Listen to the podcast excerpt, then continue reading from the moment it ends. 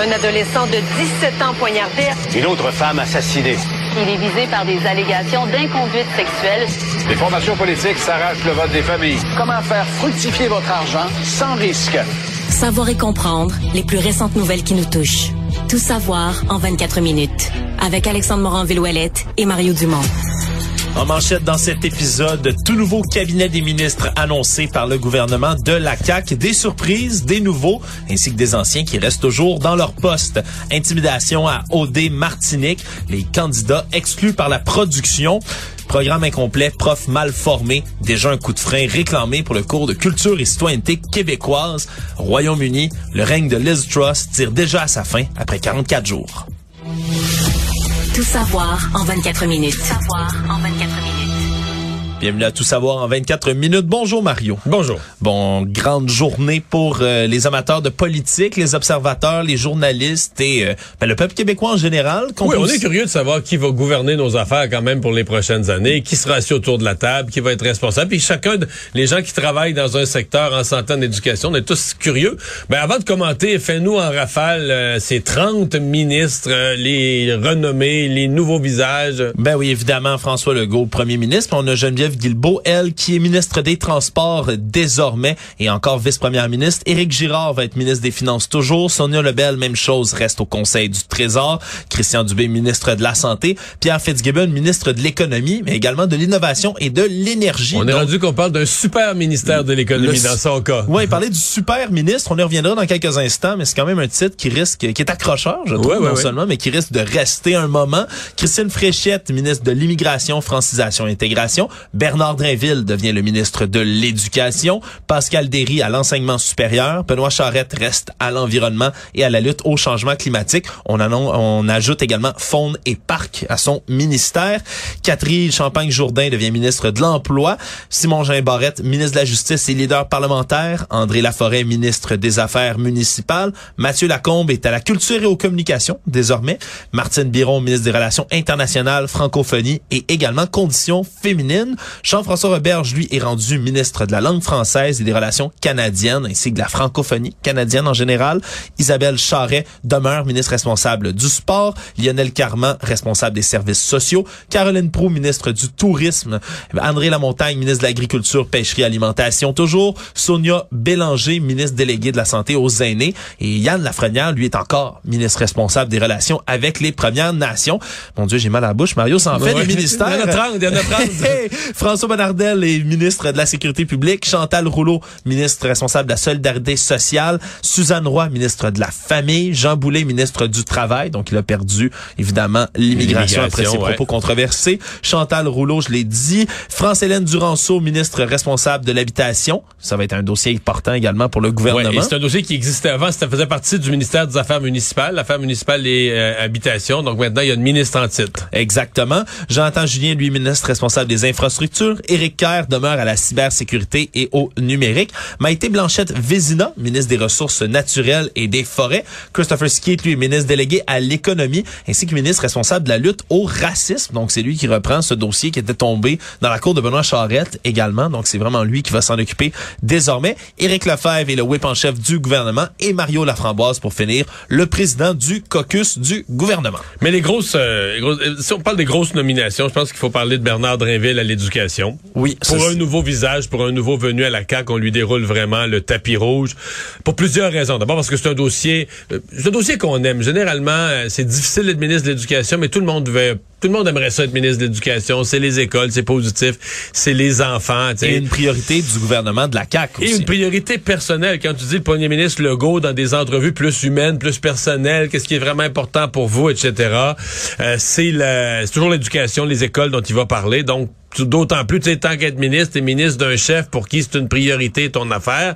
Et moi, je, je savais pas. Je me disais, est-ce que vraiment, tu sais, Bernard Drinville, est-ce que vraiment, euh, euh, dans l'équipe de la CAQ, est-ce qu'il est si apprécié par les nouveaux collègues? Est-ce que les autres ont l'impression qu'il leur passe par-dessus la tête? Parce qu'il déplace de l'air, veut, veut pas, Bernard ouais. Drinville. Puis il est arrivé comme un candidat vedette, mais il a été, écoute, aujourd'hui, là, il a été accueilli chaleureusement dans la salle, parce que dans la salle, c'est les députés, c'est les familles des autres ministres. Il était accueilli très chaleureusement dans la famille de la CAQ. Pour reprendre les mots de François Legault, euh, nommé ministre de l'Éducation. Tout le monde a l'air heureux. Donc lui, il doit être... Euh, ce soir, il va se coucher là, vraiment, vraiment, vraiment euh, heureux.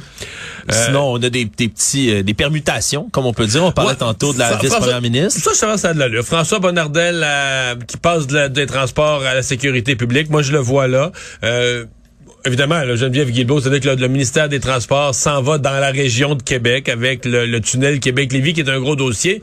Mais j'espère qu'on parlera pas juste de ça. J'espère qu'on prend conscience que dans le domaine des transports, là, t'as le REM de l'Est, t'as plein de dossiers de transport en commun. T'as même le pont-tunnel. Le pont-tunnel. ça s'en vient. 31 octobre, euh, qui, va être, qui va être un dossier à surveiller à temps plein pour elle, à mon avis. Au moins dans les premiers mois, le temps que ça se place un peu les alternatives de transport. Ouais, ça risque de brasser. Et qu'il y a beaucoup, beaucoup, beaucoup de dossiers euh, au, transport. Je note euh, à la famille qui est quand même un dossier, les places en garderie, on met une politicienne d'expérience, une nouvelle venue, euh, Suzanne, Roy, l'ancienne mairesse de Sainte-Julie, présidente de l'Union des municipalités. Je l'aurais imaginé sincèrement aux affaires municipales. Mais elle vient de quitter. C'est le, c'est le fameux délai. Est-ce que tu étais là, qu'il y a une négociation, là, t'étais comme l'autre bord de la table. T'étais présidente de l'Union des municipalités, t'étais mairesse d'une ville importante jusqu'à il y a quelques mois. Ça fait même pas un an de sevrage, là.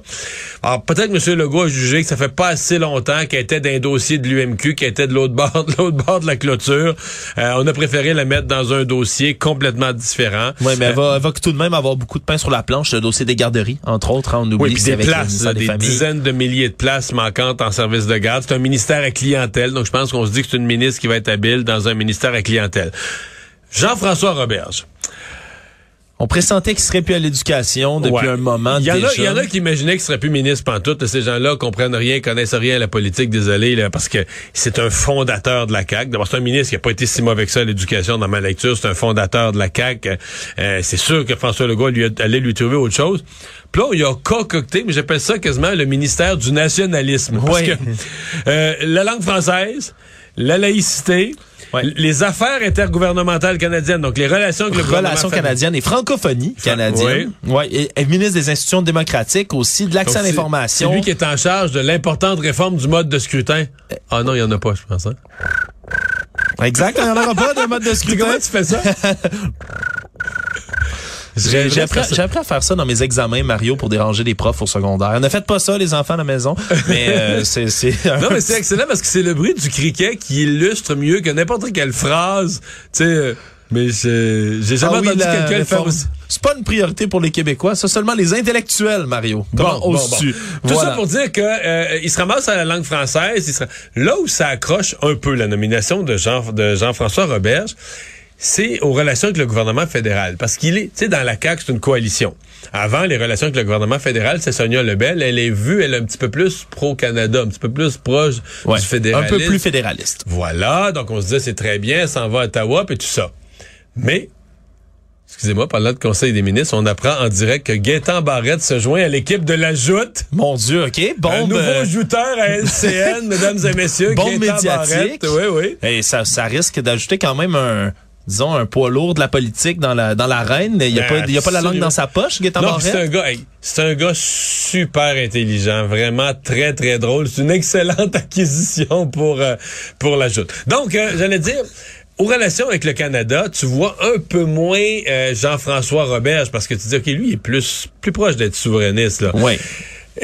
Est-ce que c'est un message pour François Legault de dire à Justin Trudeau, regarde mon homme, là, euh, nous autres, là, on n'a plus confiance dans les relations avec toi, puis on n'essaie plus de jouer au gentil, puis ça va brasser, puis on va te jouer ça nationaliste, tu comprends? En langage de hockey, là, on va te passer le gant d'en face un peu. Ben oui, puis surtout que pendant la campagne électorale, ben et le Parti québécois et Québec solidaire lui ont à de multiples reprises reproché justement en disant vous faites les mêmes demandes au fédéral puis ça passe jamais. Justin Trudeau dit non dit non dit non dit non. là on n'est pas dans la conciliation là avec euh, le fédéral. On est vraiment dans quelqu'un de très très nationaliste euh, euh, au fédéral. À la culture Mathieu Lacombe euh, je sais pas. Le milieu culturel, est-ce que c'est quelqu'un, est-ce que c'est un grand, le milieu culturel aime avoir, euh, peu importe le parti, de grands consommateurs de culture. Est-ce que ça va être, est-ce que c'est une promotion pour lui? Parce qu'il était à la famille puis il était apprécié. Moi, mes collègues ont vu ça comme une promotion.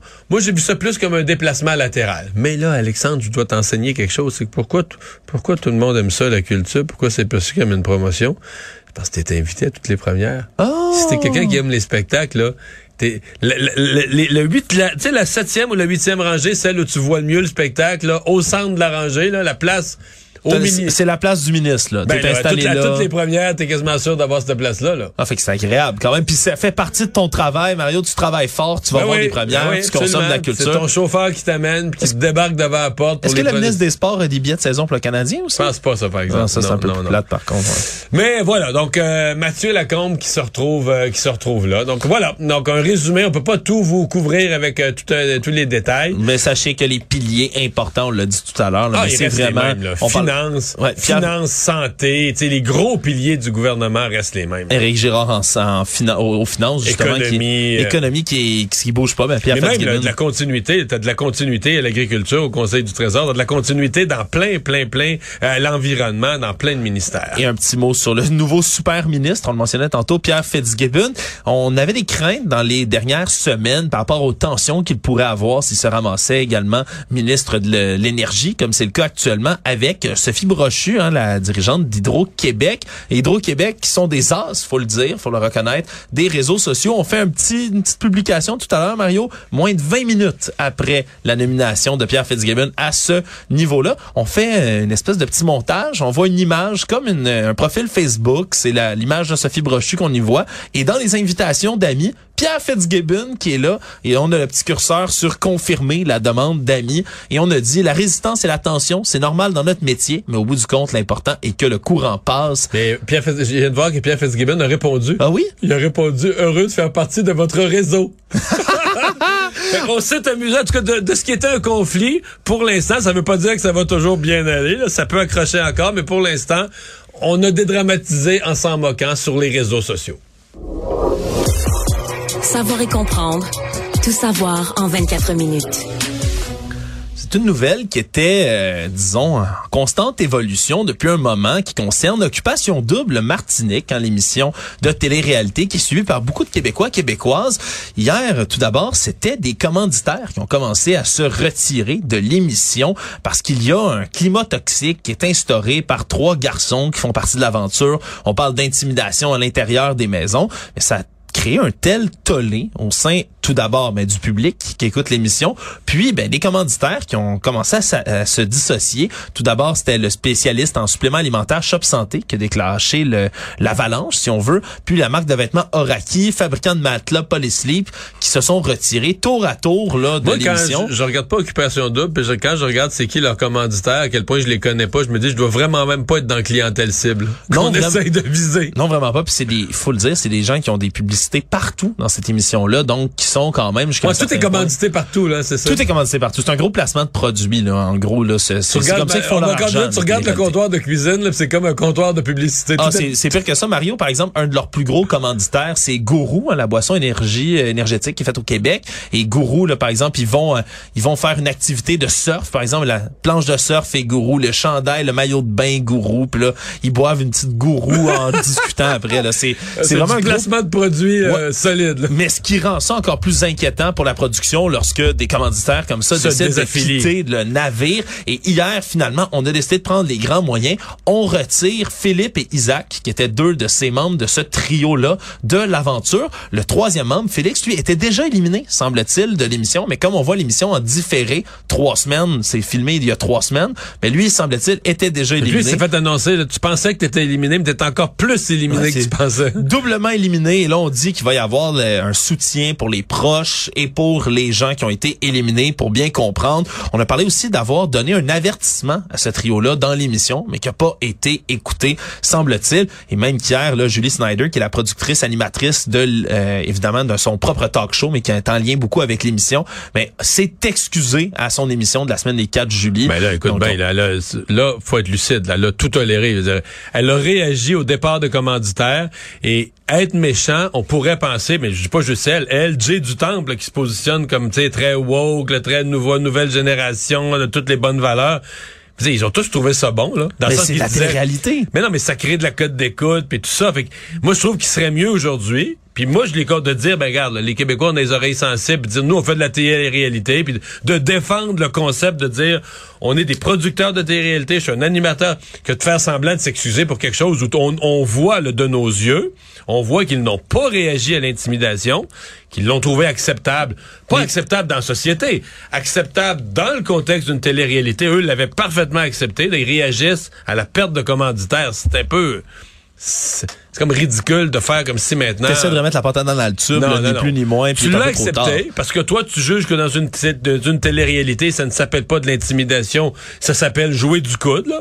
Tu sais, il y a des, tu sais, dans un ring UFC, il y a des choses qui sont, non, mais il y a des choses qui sont tolérées. Le sport est encadré, il y a un arbitre. Il y a des choses qui sont tolérées, qui seraient pas tolérées, qui seraient pas tolérées à la cafétéria du bureau, là. Non, faudrait de se pas. taper sa gueule. Non, mais tu comprends, c'est ça, là. Donc, tu t'en vas dans une télé-réalité. Est-ce que c'est, est-ce que ça se nomme encore de l'intimidation? C'est sûr que c'est épouvantable, peut-être, que montrer ça à la télé, puis dire tu vises la clientèle des jeunes. Je sais que tout ça est complexe, mais une fois que tu l'as accepté comme producteur télé ou comme animateur, tu peux pas faire semblant que tu jamais voulu ça ou que tu t'en es pas rendu compte que ça avait lieu, là.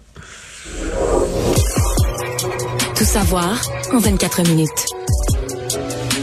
Ce n'est peut-être pas une télé-réalité, Mario, mais c'est une saga qu'on va continuer de suivre avec ben, beaucoup d'attention. C'est cette, con- euh, cette commission d'enquête sur les mesures d'urgence qui se poursuit à Ottawa. Elle est très intéressante. On n'a pas le temps de tout suivre, mais il n'y a pas un témoignage plate, Alexandre. Ah non, tous les témoignages qui viennent de se multiplient, puis que ce soit au début, début, début, qu'on avait les pour gens nous de qui la avons ville. suivi le jour après jour le- la paralysie de la ville d'Ottawa, ce qui se passait, ce qui se disait au niveau de la police. Puis là, tu le regardes aujourd'hui avec du recul, c'est fascinant. Et on continue d'abonder dans le même sens qui était déjà apporté par plusieurs témoignages, comme quoi mais la police provinciale de l'Ontario avait prévenu la police municipale d'Ottawa, donc le OPP qui avait prévenu la police d'Ottawa, que les participants au convoi de la liberté étaient organisés pour rester longtemps, qui venaient en de multiples groupes, qui avaient des extrémistes de droite parmi ces groupes-là, et qu'ils eux-mêmes appelaient à des perturbations majeures, et surtout qu'ils voulaient eux-mêmes rester là jusqu'à la fin des mesures sanitaires, Mario. Donc, c'était pas une fin de semaine.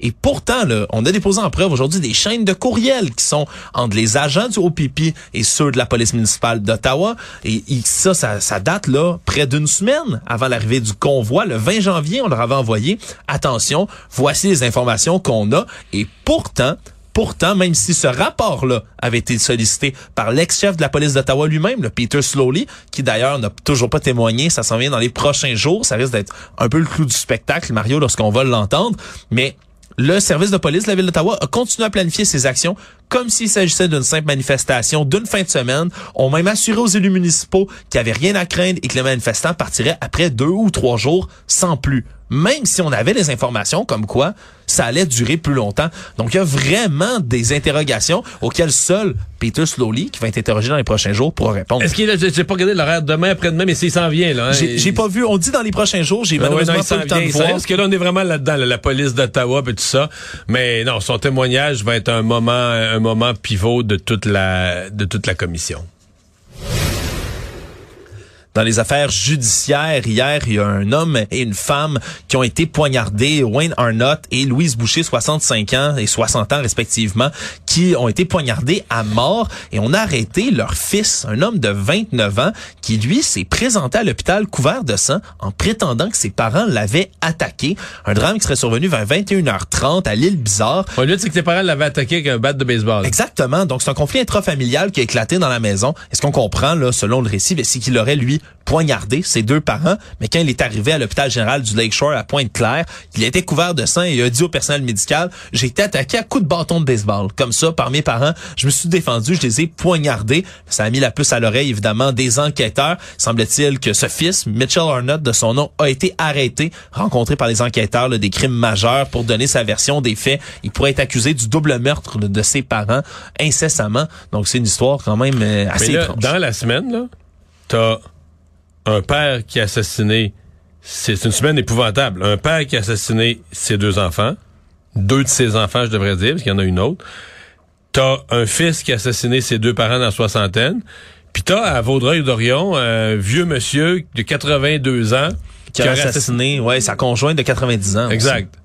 C'est euh, en affaires judiciaires, euh, tu sais, veux dire, tous les meurtres sont graves, mais tu sais, des fois, on se dit bon, mais c'est dans le crime organisé, règlement de compte, etc. Mais des crimes intrafamiliaux épouvantables, euh, tu sais, assassiner sa conjointe, ses parents, ses enfants. Je dis quel, qu'est-ce que, en fait, c'est pire, c'est pire que quelle semaine. C'est quasiment se demander, là, c'est quoi qui se passe avec la lune, c'est quoi qui se passe tout court, qu'est-ce qui arrive au Québec présentement. là? Actualité. Tout savoir en 24 minutes.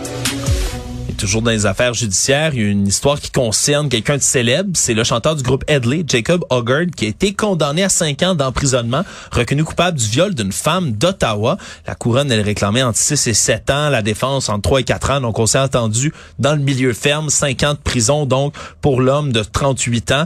Et on dit qu'il y a plus de risques qui récidive. Donc, c'est pour ça qu'on lui a donné une peine de prison de 5 ans. Il était quand même connu hein, pour certains succès comme Perfect, Lose Control, entre autres, avait rencontré sa victime sur Tinder, mais a été reconnu coupable de l'avoir agressé sexuellement dans une chambre d'hôtel de Toronto en 2016. En revanche, par contre, il a été Est-ce qu'il acquitté. était, est-ce qu'il était déjà célèbre, chanteur connu au moment des faits? Headley, oui, je pense bien hein? que oui. Ben je, je suis pas un fan euh, fini de ce groupe-là, je dois vous avouer. Mais euh, oui, effectivement, il a été acquitté par contre aussi. Il y avait une, une mineure qui l'accusait de viol également en 2016. Mais ça, il a été acquitté. Le monde. I recognise, though, given the situation, I cannot deliver the mandate on which I was elected by the Conservative Party. I have therefore spoken to His Majesty the King to notify him that I am resigning as leader of the Conservative Party.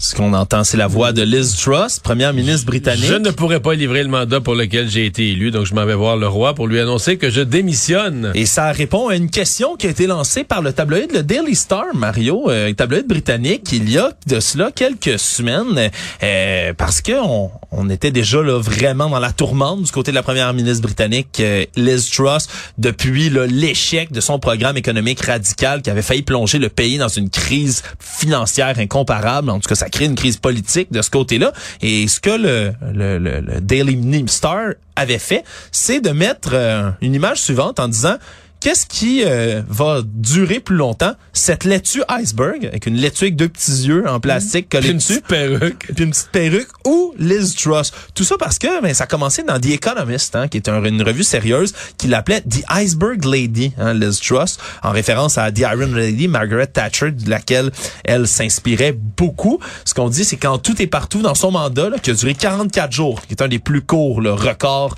malheureux de non-longévité dans le Parlement britannique moderne, eh bien, ce qu'on dit, c'est que pendant sept jours à peu près, elle a réussi à garder le pouvoir parce que on le 23 à la- du 23e jour elle a annoncé ses mesures budgétaires puis à partir de là tout a pété. Il y a eu 10 jours de deuil qu'on peut enlever du décès Ouais, d'Elisabeth II dans lequel il elle avait pas fait rien, il se grand-chose. passait plus rien. Si on enlève tout ça, c'est 7 jours puis 7 jours, c'est la durée de vie d'une laitue Mario.